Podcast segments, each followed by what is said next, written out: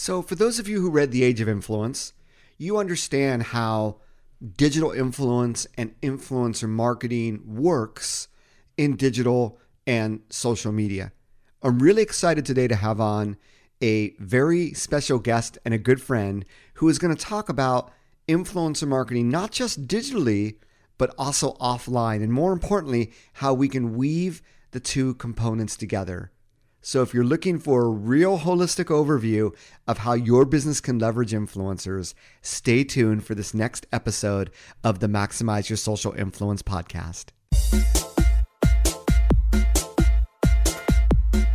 Welcome to the Maximize Your Social Influence podcast with Neal Schaffer, where I help marketers, entrepreneurs, and business owners grow their businesses using innovative marketing techniques, leveraging the concept of digital influence throughout digital and social media.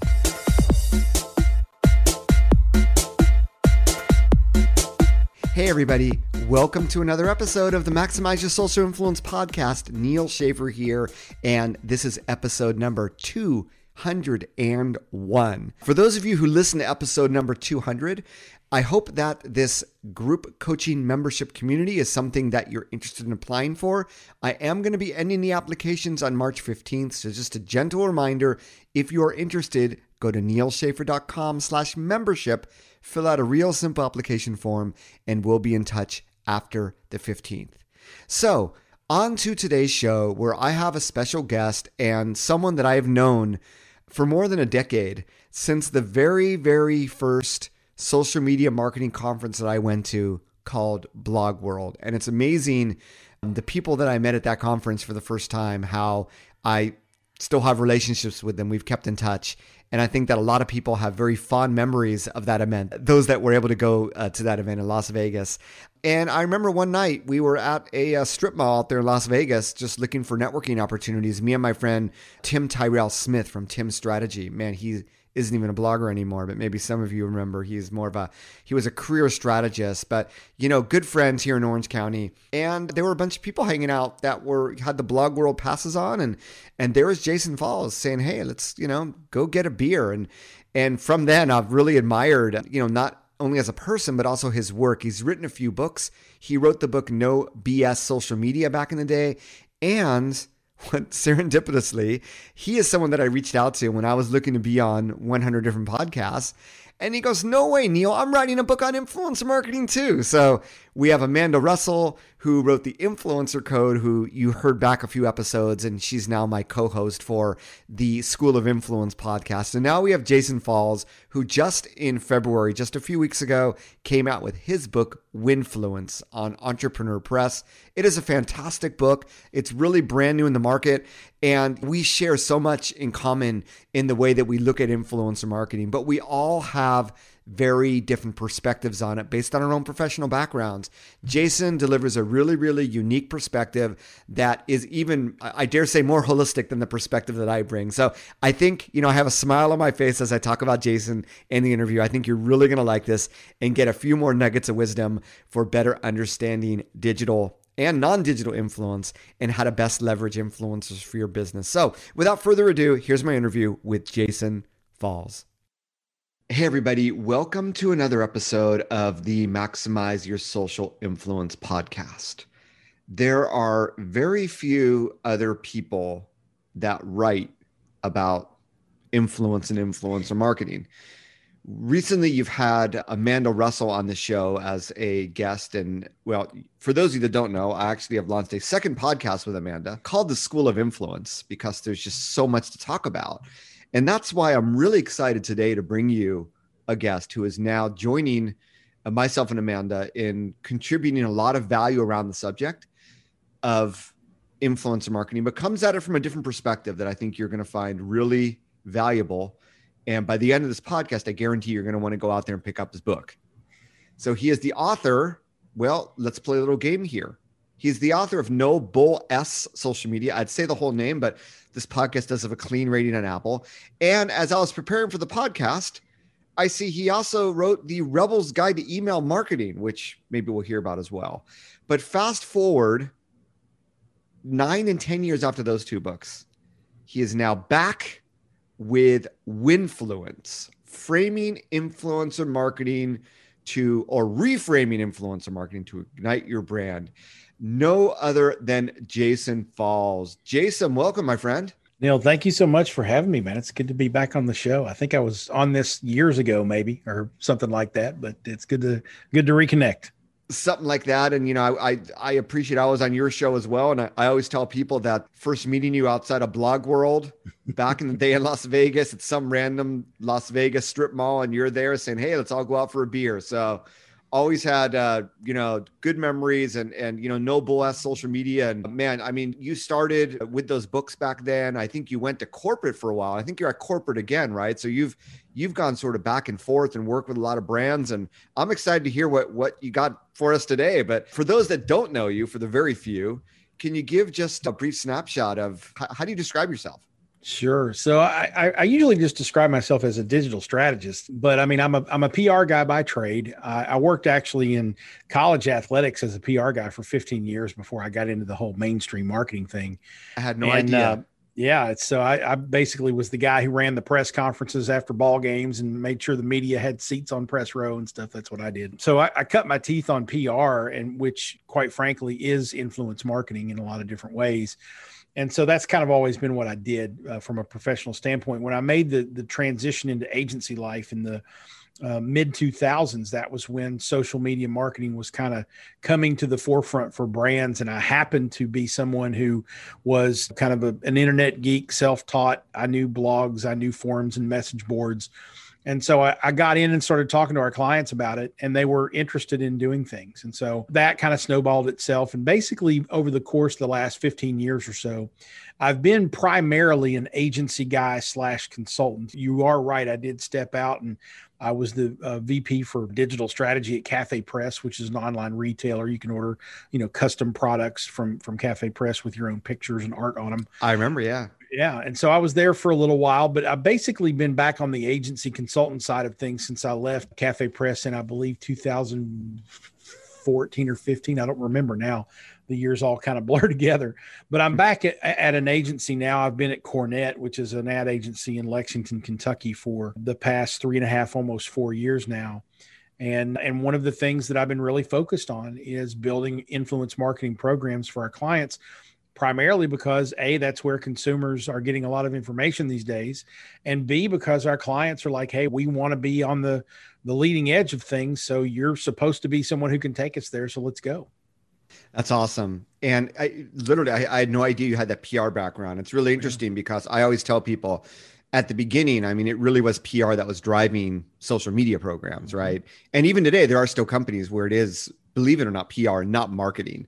So a lot of respect for that. And yes, the more I work in influencer marketing, the more I'm like, you know what? This is probably more of a role for PR than marketing, right? I'm sure we're going to talk about that.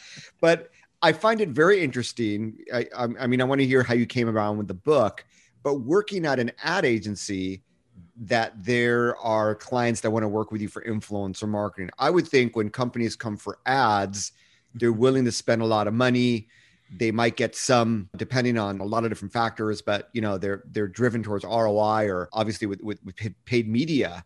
Uh, how has that shifted into influencer marketing for your clients so it's it's interesting because Cornett is a you know full service ad agency, but for the last ten years or so, we've been very anchored in the digital space, and so that can mean online media, that can mean social media. We do a lot of social content for our clients as well, and and influencers I think are an extension of that. Now I will say that there are there's a, a wide spectrum of of how our clients view influence marketing. We have a couple that look at influence marketing as a paid media channel where you're going to buy an ad on an influencer's channel and they just treat it like an ad, which is not the way I like to think of it philosophically. But you know what?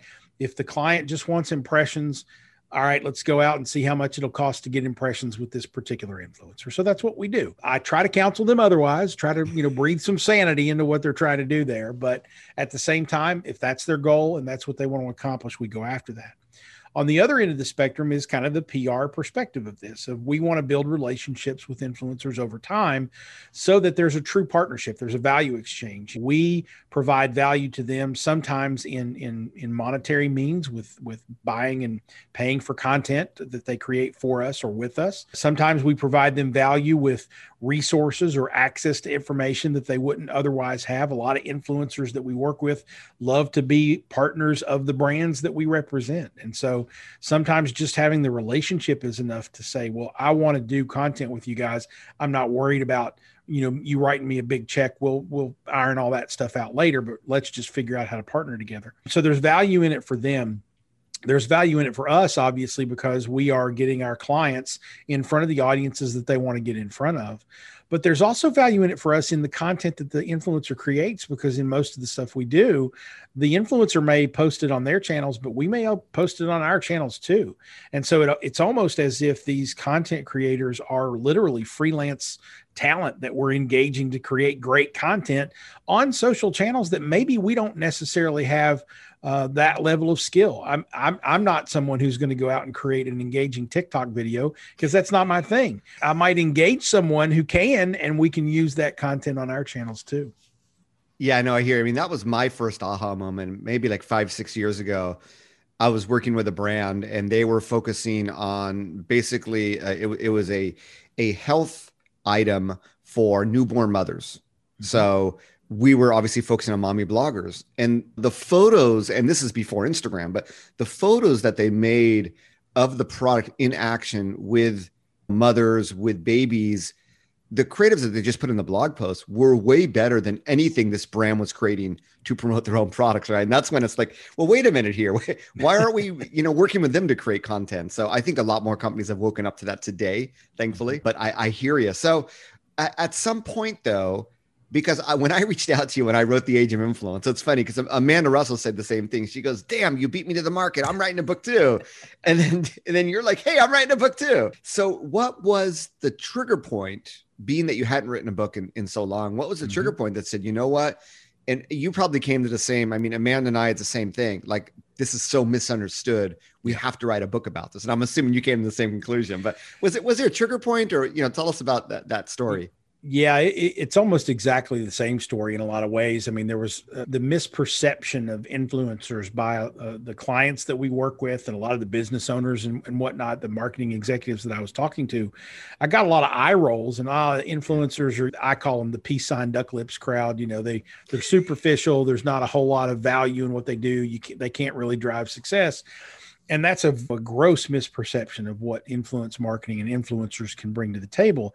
And so, Winfluence, the subtitle "Reframing Influencer Marketing to Ignite Your Brand," it really is calls back to that moment where I said, "Look, we're looking at influencer marketing all wrong." And my sort of premise in the book is, if you take the R off of that word influencer now you're now you're talking about your goal you're trying to influence an audience to take action and so if we just reframe and rethink stop calling it influencer marketing start calling it influence marketing now all of a sudden you're not predisposed to think of selfie takers on Instagram or goofy ass people on YouTube. You're now saying, oh, it's influence marketing. I'm, I'm trying to influence, not I'm trying to influence her, which has a, a preconceived notion when you look at it that way, all of a sudden your your horizons are broadened. Well, I can use political lobbyists to influence laws and, and policies. I can use parent teacher association heads to influence the way the local PTA and the local school board makes decisions. You can think about influence in a much broader level. And now all of a sudden you're like, well, wait a minute. If I want to influence an audience to take action for this brand, yeah, there's people online that have big social media followings that I can engage. But if it's a local business, there might be a lot of people in the community that I want to use for that. And so that kind of widens the perspective a bit and helps you uh, focus more on what you're trying to do, not the channel in which you're trying to do it. Yeah, that that's awesome. I do find when you talk about influence, the reception is very, very different. You have books like Dale Carnegie's How to Win Friends and Influence People. The concept of influence in business is very evergreen, and those at the top get it. But influencer marketing, you're right. The, the perception is just completely different. So I love how you have literally reframed it. And that's just a, a brilliant subtitle for the book, I think. So your book then, obviously, and you had mentioned this when I was on your podcast, it's not just, I focus really on on the digital social side, but there's a lot more to it in terms of relationships. And you had mentioned that your book also covers offline influence. So can you give us an introduction as to, you know, how you look at that? Sure. So, kind of what I was referring to a minute ago, you know, when, when I tell people in the book, and, I, and I've answered this question of our clients a couple times, if if you want to use influence marketing rather than influencer marketing, just a subtle change in how you say things, what you're doing is you're ultimately saying, okay, what is the audience we're trying to reach? And what do we know about them? Who in, influences them? How are they impacted to make decisions to change buying mm-hmm. behaviors? And that might that answer might be that they spend a lot of time on instagram so we need to engage people that post interesting content in that particular vertical and we can perhaps sway their thinking um, especially with Instagram influencers who are really good at engaging their audience and drawing people in and doing more than just posting pictures. But it might also be that, for instance, I'll give you a case study example that we've done at Cornett. A couple of years ago, the University of Kentucky healthcare system, which is basically the public hospital, you know, system in, in Lexington, Kentucky, in central Kentucky, we did a big, you know, sort of rebranding or, or a, a branding campaign for them. And it, it all kind of kicked off with a brand film, not really a sizzle reel, but a brand film, a two minute kind of mini movie that sort of walked you through these kind of dramatic storylines that tied to the, the various areas of care that UK healthcare is known for. Okay. The target audience in that instance was what we call the someday audience. So people who don't need UK healthcare for cancer or heart or orthopedic treatment now, but they might someday. So we're talking to mostly moms, parents, people who are caring for elderly parents. So that, that's kind of the group that we're looking at. So what we decided to do was they said, well, we need to get a lot of people to watch this brand film to start off. Well, knowing that our target audience was were basically 30, 40, 50 year old women primarily in central Kentucky and Lexington, Kentucky, you know, a, a YouTuber uh, or an Instagrammer with, you know, half a million followers isn't going to do me any good if I'm very geo focused. But we do know that we have some very geographically focused, influential people in and around Lexington, Kentucky. So we got John Calipari, the head coach, basketball coach at the University of Kentucky, works for UK. So that was kind of an easy one. And he's arguably the most influential person in the state of Kentucky. So he was kind of check that box. Yeah. And I would almost consider him a celebrity, not just an influencer. But anyway, so we have him. We have uh, a, a couple of local sort of business reviewers, event people called the Kentucky Taste Buds. It's two young ladies who have a morning radio show on the weekends and they also do a blog and a podcast but they go to local businesses and review restaurants and stuff like that. And so they're going to impact that audience. So we found 43 people who impacted that audience from an online influence perspective but we knew that that wasn't the only thing that was going to drive buzz around this brand film. We knew that the internal audience at the University of Kentucky healthcare system, the nurses, the doctors, the administrators, that was an important audience for us. So bef- the day before the film debuted on Facebook, which I'll get into why we used Facebook in a minute, we actually debuted the film internally to the internal team and said, tomorrow, this is going to go public. We want you to go to the Facebook page. We want you to watch the video, comment on it, like it, etc we engaged the influencers, the online influencers, to do the same thing on the day that the film launched. But then we thought, wait a minute, these are not the only people who are influential for this audience. You've also got a local dentist who is very popular, the, the music director at the local Presbyterian church who has a huge congregation, the CEO of the Urban League, the mayor of, of Lexington, uh, Linda Gorton was involved. So we got the local state representative. We got all these local people who had a big impact on the community and had influence over the community, but weren't necessarily tied to a social network or a big following online what we did with those three audiences is we coordinated a, the timing of the, the video is going to launch at this time and within the first two hours we want to feed engagement into that. We want people to watch it we want people to like it we want people to comment on it and tell their uk healthcare story. And we knew if we did that we were hitting those triggers of reach relevance and resonance that the facebook algorithm looks at and uses to prioritize content in people's news feeds mm-hmm. Lexington, Kentucky has a population of 320,000 people. By the end of the 30 day period after the thing launched, we had over 800,000 views of the video. Wow. So we we had more than 100% market penetration at least from a numbers perspective and everybody you know was talking about this video it was a really good film we did a nice job with it if i do say so myself my, my team at Cornett did a great job with it so the, the film was great the engagement we got was great. And what happened was so many people came and told their uk healthcare story that we actually flipped that into a new content site where we told the UK stories online. And now it wins search and it's great content for the brand. And so it just kind of one thing led to another led to another. And that's because we didn't look at it through the silo of online influencers. We looked at it through the wider lens of people who influence our audience. That's an amazing case study my friend. And and it brings together all those elements of really holistically looking at who has influence in the community online and offline, but also adding the fact that because everybody is on Facebook, I, I figured you were going to allude to that point that that's the natural place where you're going to drive people to say, hey, this is where you can comment. You brought up the the internal team, that employee advocacy, for lack of a better word, of getting them to share it. And there's, I was going to ask, well, how do you measure this? Well, if you get more, if you get 2.5x impressions compared to your population, you know you've done a good job. So, and obviously, yeah. I assume where was that pure organic? Was there a paid component?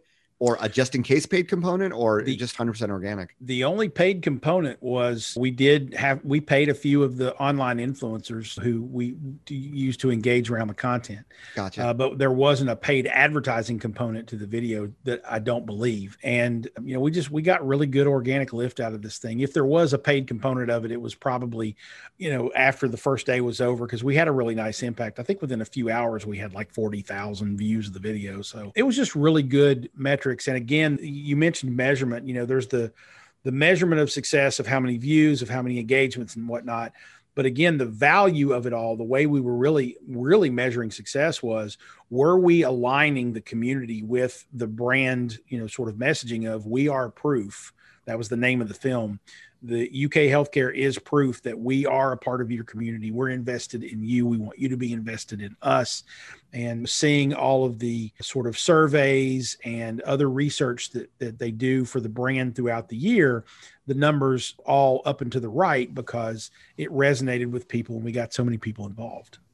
So I want to ask about the video itself. Were influencers involved in the creation of the content or the content was purely created – between Cornett and U of K? The the content was purely created by UK and Cornett. It was ba- it was basically in, in, it wasn't a TV commercial, but we treated it that way. It was a brand film. We casted it. It was scripted, you know, and and it was a cinema cinematographic. That's a word. It was a cinematographic effort. You know, it it was treated like a movie, and it was really kind of a mood setter for the entire advertising campaign that followed.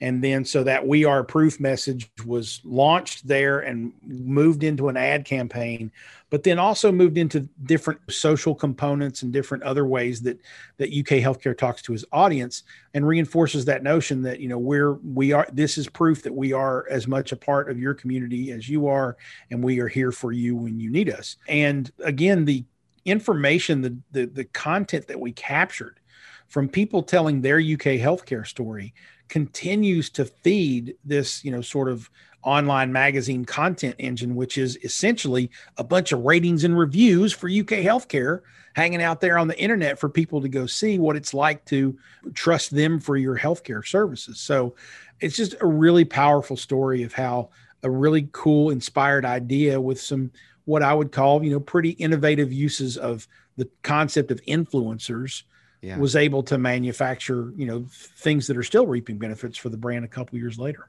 Yeah, the gift that keeps giving, hun. I'm, I'm almost reminded of the ice bucket challenge. This wasn't a challenge yeah. per se, but it was so impactful that it it it got people talking about it and people are still talking about their experiences and that content just keeps flowing. That's amazing. So I'm curious, some of the people listening to this podcast, some might be marketers for larger brands mm-hmm. where they have the resources to engage with with so many different touch points in their community. Others might be more small business owners or digital entrepreneurs but I know that they can leverage these same concepts. So on a smaller scale, whether it's be case studies or, or advice from your book, how would mm-hmm. you recommend uh, people go about you know creating their own trust us or U of K type of campaign? Sure. Well i mean it all it really again all goes back to you know what's your goal? What are you trying to accomplish? And then and and once you know that what who's your audience? And what do you want them to do? What's the goal for that audience when you identify the audience really well, then you're able to ask the question, okay, who or what influences them? How do they make buying decisions? How do they make decisions on you know changing their mind on certain issues? Is it they have conversations with family and friends which it probably is that to a degree but do they also go online to look for information about the products or services that we sell? And so it's really kind of identifying okay who or what channels do they look to for that type of information and so there's actually a case study I point out in the book. There, uh, it's a UBS, the financial you know services company. Mm-hmm they you know one of the the primary product lines that they have are annuities right? And so it's a, kind of a retirement investment thing. It's a you invest a little bit of money and then over you know basically when you get to retirement it basically pays you a salary or something or you know, that's the gist of an annuity. Right. And so they had a gentleman ubs had a, a gentleman that was kind of had some content and was an expert in in annuities and understanding what they were. They literally used one influencer they reached out to one guy. His name was Nick Bamford. Or no, I'm sorry, Martin Bamford. Martin Bamford. The other guy's name was Nick. So Martin Bamford, and Martin Bamford is a financial services, you know, guy at a at a firm in Great Britain, and he had a podcast. The podcast didn't have, you know, hundreds of thousands of downloads a month. It might have had a couple thousand downloads a month, and it was very niche and it was very focused. So UBS pitched this Nick, whatever his name was, the executive who had an expertise about annuities, to be a guest on this guy's podcast. Mm-hmm. And based on that one appearance, they were able to measure a 4x uptick in leads to buy annuities. Now, if you know anything about an annuity, this is like a hundred thousand dollar investment or more. It's right. a lot of money. And they multiplied it by four, one influencer, one podcast appearance. So anybody can do this if you identify the right person who impacts the audience you're trying to persuade. And if you find that one influencer and you just reach out and start a relationship and make friends with them and say, okay, what value can I provide to them? So that I might get value back from them and their audience in return. What value can I provide to their audience, which is another trigger for influencers? If you're if you're not able to pitch, here's what I can do for you, pitch what you can do for their audience, because that's going to turn a lot of them on. As long as you can identify that and reach out and provide them with value, you have an avenue to using influence marketing to persuade um, you know, someone to take action. I will also go further to say that UK healthcare case study, by the way, costs less than fifteen thousand dollars. Wow. So it's not like we went out and paid hundreds of thousand dollars for these 43 influencers and whatnot. That was using internal employees. It was reaching out to people in the community who we knew, like the mayor. What, she, what what's she going to say? No. Yeah. Um, you know, so we we reached out to people who had impact on the community and had obviously a good affinity for the brand. And when you're the biggest, one of the biggest employers in town, and you say, "Hey, we'd like your help with stuff," elected officials and whatnot like to pitch in. Sure. And then we found influencers and we had a very small budget and said, look, I don't have a big budget, but I'm not asking you to do something crazy. I'm not asking you to go out and cre- the Kentucky Taste Buds are a great example. I'm not asking you to create a bunch of blog posts and videos and whatnot. All I want you to do is go watch this video and react to it the way you would normally. So yeah. it's not like we were spending a bunch of money to do that. It's a small ask and you've already created the content, but because of the employer and the community, there's this natural affinity mm-hmm. for U of K because they're, you know, everyone has to go there if, if you know, God forbid something happens. So, yep. but that's, those are two great stories. And I think I agree 100% with that notion that what can you offer the influencer? And there's mm-hmm. so many things that brands can offer influencers or even small companies that they often mm-hmm. forget about. I mean, information obviously is one of them, but it, it's really that, you know, I'm not going to say karma, but the more you invest in the relationship, obviously, the higher the return. I know that you've seen that as well. Mm-hmm. So, yeah, I, I'm I'm curious now. So the book was published. Book's already been published, correct? Or is it still? Technically, it comes out when we're recording this. It comes out a week from today. Is oh, the official wow. launch date. Okay. But Amazon apparently got their shipment early and hit send. So people people have the books in their hands as we're recording this. So it's out there, and by the time you hear this, it will be in bookstores and on online retailers everywhere. Awesome. It's influenced by Jason Falls. So now with and I was the same way. I mean, my book came out in in March of 2020, and you're obviously February of 2021. We're still in the midst of the coronavirus. What, mm-hmm. what, and and obviously you work for uh, an ad agency, but what are your sort of uh, promotion plans over the next few months? Well, I think that I have pitched myself and or am scheduled on over 250 podcasts. Beat me, my friend. I was only 100. Dang.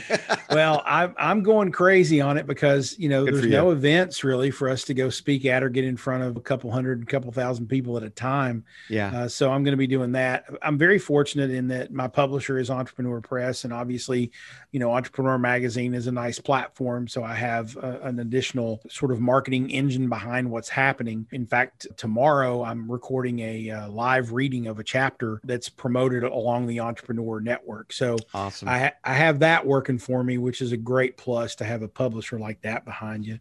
But I'm just going to continue to to hustle and talk about the book. I've got the Winfluence, the Influence Marketing Podcast, which is a companion podcast to it that you've been on and Amanda's been on, by the way. And I'm I'm going to continue to sing the the song of the influencer and and defend the reputation of influencers against the mainstream media trying to put them in a corner. Amen, um, my friend. And and hopefully enough people find out about it that the book will be a success. Yeah, no, it's great, and and I hear just from your description that that background that you have rooted in PR mm-hmm. has really given you this unique, holistic perspective on influence, and and just like Amanda herself being a former fitness influencer turned mm-hmm. entrepreneur and myself looking at it really from the social media digital marketing you know strategy perspective that we all have our own unique perspective sometime the three of us will have to come together and do something and just own the entire market but well but no that's really was, it, I was just going to say it was really funny because when I when I started when I sat down and said, "Well, I'm going to do a podcast about influence marketing," and you were one of the first names I wrote down on my list of having on the show, and it wasn't a couple days later that I realized that Amanda had written a book too.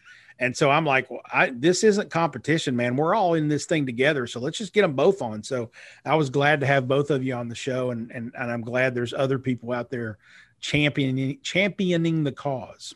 Yeah. You know, I think that it's so misunderstood that someone reading multiple books on the subject from multiple perspectives is going to get three, four, 10X the oh, value. Oh, yeah. So well, I mean, and when I was when I was coming up in in PR, I remember I I, I went out and bought every book on yeah. PR that I could find, and every book on marketing to you know kind of get get my head wrapped around things and the different perspectives like you say i mean having amanda's perspective uh, on the table as someone who has built influence from a personal profile perspective the way she has is incredibly valuable for your all's podcast for the content that she does for the brands that she works with. Yeah. I mean having that insider perspective is is really unique. I mean you and i have a little bit of that because sometimes the marketing software companies reach out to us and want to use us as influencers but we don't have it nearly at the scale that she does. Yeah no without a doubt. So and and it is such it's more of like an art than a science when you look at the different things you can do in marketing, like like ad units, right? I mean, programmable ad units. Eh, you know, when I go to some social media conferences and they're all about Facebook ads, I'm like, that's not social media, that's paid media, right? Yep. It's it's more of a technology and a science. Sure, there's some psychology behind the creatives and and what have you, but but influence, it's people at the end of the day. It, it's people and it's relationships and it's what you can provide them, what they can provide you, and they can do so much it's really what are you going to ask them to do? And i love you know a lot of what you said is very is, is very basic that everybody should understand but people forget what do you want them to do for you. An ad unit it's like a call to action what's that going to be? But when you partner with an influencer what what is it that you want to get out of that relationship? And i think it's much deeper. It sounds simple but there's just so much possibilities so i love the fact that you have case studies in your book that that talk about those possibilities because without seeing it like that people just don't see it, right? So that's awesome. And I hope everyone listening, at least if you've read The Age of Influence, you owe it to yourself to read Winfluence. And make sure you go out there and get it. Well, I've read them both and they're both awfully good. So you should do that. there you go.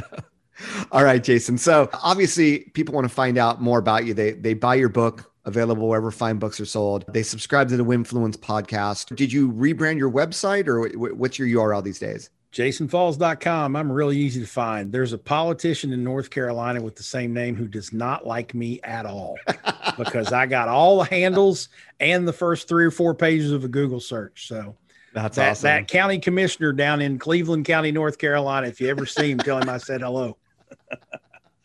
yeah, you know, there's another Neil Schaffer out there, but he spells his first name N E E L. He's a engineer out of Baltimore, and sometimes people mistake him for me on Twitter and what have you. But seems like a cool guy. I doubt he's listening to the podcast, but anyway. Well, it's stories. it's it's it's not nearly as bad as uh, there's a comedian out there named Dan Levy. Okay. Who is not Daniel Levy, the star of Schitt's Creek and okay. Eugene Levy's son, but he's a great comedian and he's got a really funny bit about when that when the Daniel Levy does something crazy that the media goes nuts about Dan Levy gets his hate mail so and his hate tweets and trolls. So it's it's it, it, could be worse. Okay, so Jason Falls is in Lexington, Kentucky, not yes. in Cleveland County, North Carolina. Is the correct? All right, and obviously, if you listen to a lot of podcasts like I do, you're sure to hear him on one of those other 250 podcasts. You're gonna have to just like I recorded an episode of why I'm on 100 podcasts, you're going to have to create your own episode of why you're on 250 episodes. But oh, yeah. I think that's really smart. And I agree when, you know, uh, podcasts are a great way to to talk about. I, I know a lot of business people, entrepreneurs, even a lot of executives that religiously listen to podcasts. So it is a great medium and it's amazing. And I think you're going to find this, Jason, once your book gets into more and more hands. It, it there's so many ways you can influence marketing becomes a platform. There's so many different angles you can talk about the subject that you're going to find a lot of interesting opportunities uh, come your way. So I'm really excited for you. Congratulations again. I know it was a long time in the making, and uh, we're a week. Well, I guess Amazon's already started, but yeah, your your baby is going to be out in the world and taking their first baby steps, and I I, I know that baby's going to be successful. So congrats, my friend. Well, I appreciate it, man, and I, I love your book too, and I'm I'm glad that it's been successful as well. Hey, any last minute advice just to end the show for you know, marketers, business owners, entrepreneurs looking to really, you know, win at influencer marketing or influence. Any any last advice I, that we might not have covered? I think we covered most of it, but I think what the last thing I would say to people out there is this is not complicated and people who have influence are probably thirsty to work with you. It's just finding the right one to approach to say, "Hey, what can we do together?" Let's let's partner let's collaborate on something that's really cool for you and really cool for your audience but that is also really cool for me and my audience too. And if i think if you approach just about anybody out there who has influence whether it's online or off you're probably going to start a relationship that's going to be really fruitful for both of you. That's great advice and i would add just make sure that you're personalizing that and mm-hmm. let them know. It's like you're not going to go it, no matter what sex you're interested in and you're at the bar, you're not going to say the same thing. Well, you might say the same thing to 10 different people. I don't know. I mean, I, I would assume you try to personalize the message, but uh, just because the first two turn your way doesn't mean that everyone's going to turn your way. And I, I think that's, you know, the same way working with influencers. So thank you so much. This has been Jason Falls, Winfluence, reframing influencer marketing to ignite your brand. Buy that book right now because by the time this episode is out, the book is out. And Jason, once again, thank you so much for joining us. Best of luck, and I'm sure we'll be in touch. Neal, thank you so much, man. Hey, thanks for listening to the episode. I, I hope you enjoyed it as much as I do did. And I hope it reaffirms just this value of influencer marketing for your own marketing, regardless of the type or size of business that you have. As always, I want to thank you all for listening to the end here. And a reminder that this podcast really wouldn't exist without your support, your subscriptions, and your reviews. So if you have a second and you got value from this, I'd really appreciate if you could go into Apple or Spotify or wherever you heard this and just leave a real simple review. It would mean the world to me. I'd love to give you a shout out on social media, so make sure you leave a name that is recognizable. I also, as always, want to thank so many different countries of the world where this podcast ranks, and it sort of changes from week to week. Obviously, we have the whole United States, Canada, Australia, New Zealand, but it really excites me when I see countries like Colombia and Thailand, Netherlands, Japan, Ireland, Mexico, Sweden, seeing a lot of you there in those countries listen to this podcast. So thank you so much. And another reminder that I do have a blog, nealschaffer.com, and I do have more than like 400 different blog posts there. Some of them I have authored, some of them I have had guest authors. So you can go through the archives of this podcast and find a lot of great evergreen information. But equally, my website has a lot of great blog content that's completely free for you to look at as well. So I hope you'll give it a chance. If you haven't been there recently, I completely revamped the user interface, uh, and I think you'll you'll like what you see, and it should be a lot more user friendly. So go check that out at nealschaffer.com. As always, thank you for your support. wherever you are in the world. Make it a great social day. Make it a great virtual social day, actually. And we'll be back at you next week. Bye bye, everybody, and sayonara.